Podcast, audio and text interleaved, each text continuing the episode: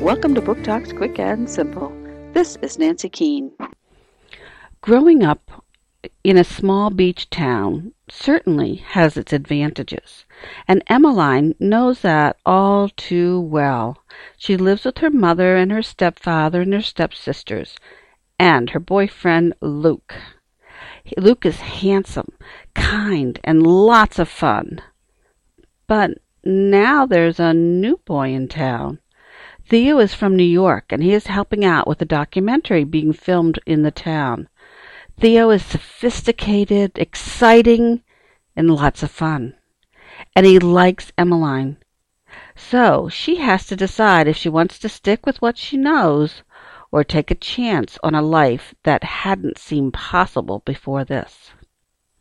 The Moon and More by Sarah Dessen, Viking 2013.